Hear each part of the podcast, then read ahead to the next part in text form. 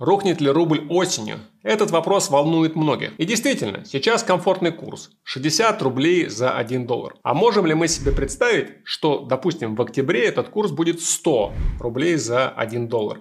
Или 150 рублей за 1 доллар? Вообще, откуда берутся такие страхи? Давайте разберемся.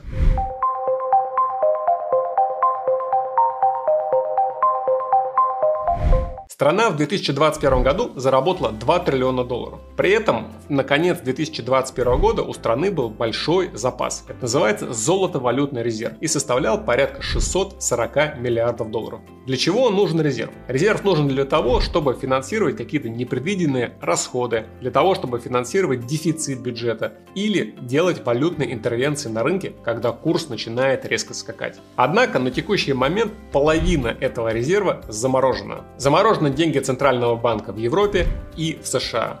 Эта сумма порядка 300 миллиардов долларов. Как легко посчитать, это 15% от того, что зарабатывает страна. Смотрите, страна продает ежегодно товаров за рубеж на 500 миллиардов долларов. Из них 49% это минеральные продукты, такие как нефть и газ. Сейчас отличное время для биржевых товаров. Нефть стоит дорого, газ стоит дорого, пшеница дорожает и прочие биржевые товары тоже идут вверх. То есть, казалось бы, классная ситуация. В стране есть ресурсы, которые задорого продаются. То есть, условно, на 500 миллиардов продали в 2021 году и на 700-800 миллиардов продадут в 2022 году. Это не совсем так. Дело в том, что помимо экспорта есть еще импорт, когда продукты заезжают. Страна продает продукты за рубеж, получает там доллары, доллары приезжают в страну, обмениваются на импортные продукты, и эти деньги утекают назад в те страны, откуда пришел этот импорт. Идет нормальный рыночный процесс, который сейчас сломан.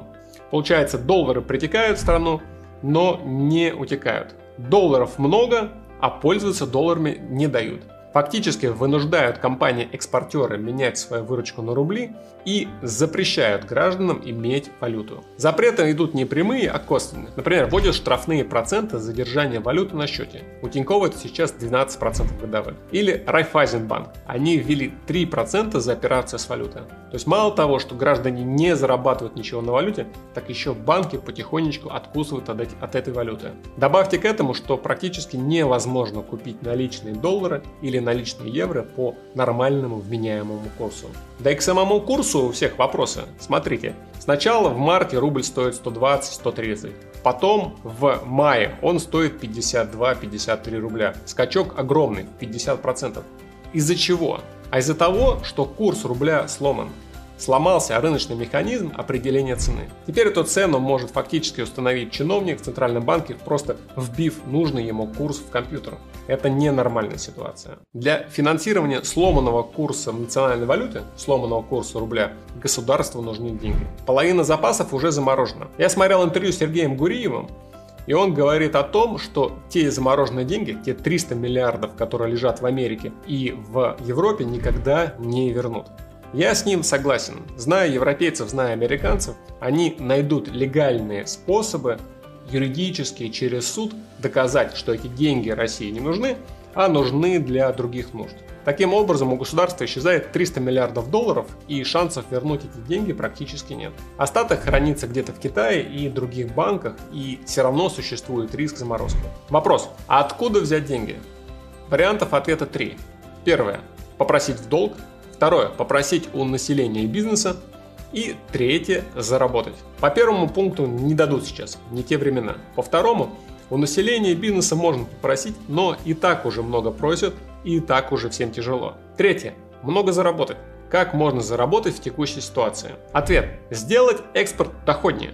Как можно повысить доходность экспорта, снизив затраты внутри страны, снизив себестоимость? То есть условно, есть баррель нефти, который на рынке стоит 100 долларов сейчас. Экспортеры говорят, чтобы бизнес внутри страны был доходный, внутренний курс должен составлять примерно 65 рублей за 1 доллар. Куда они тратят деньги? Добывают нефть, оплачивают затраты сотрудникам, что-то ремонтируют, во что-то инвестируют.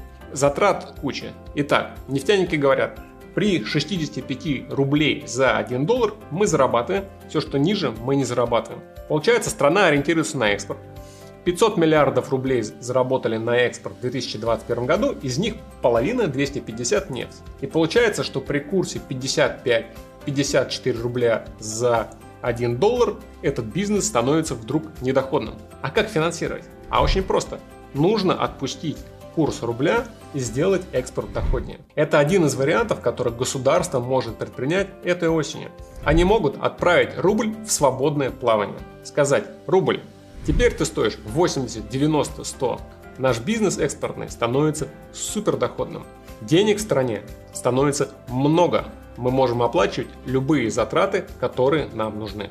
Будет ли рубль стоить 100 рублей в октябре или 150 рублей в октябре, сейчас неизвестно. Однако, с моей точки зрения, это вероятное событие. Своим клиентам я рекомендую держать минимум половину своих сбережений в долларах. Курс рубля сломан, доверять такому курсу нельзя. Поэтому, чтобы обезопасить деньги, важно часть сбережений, минимум 50%, хранить в долларах.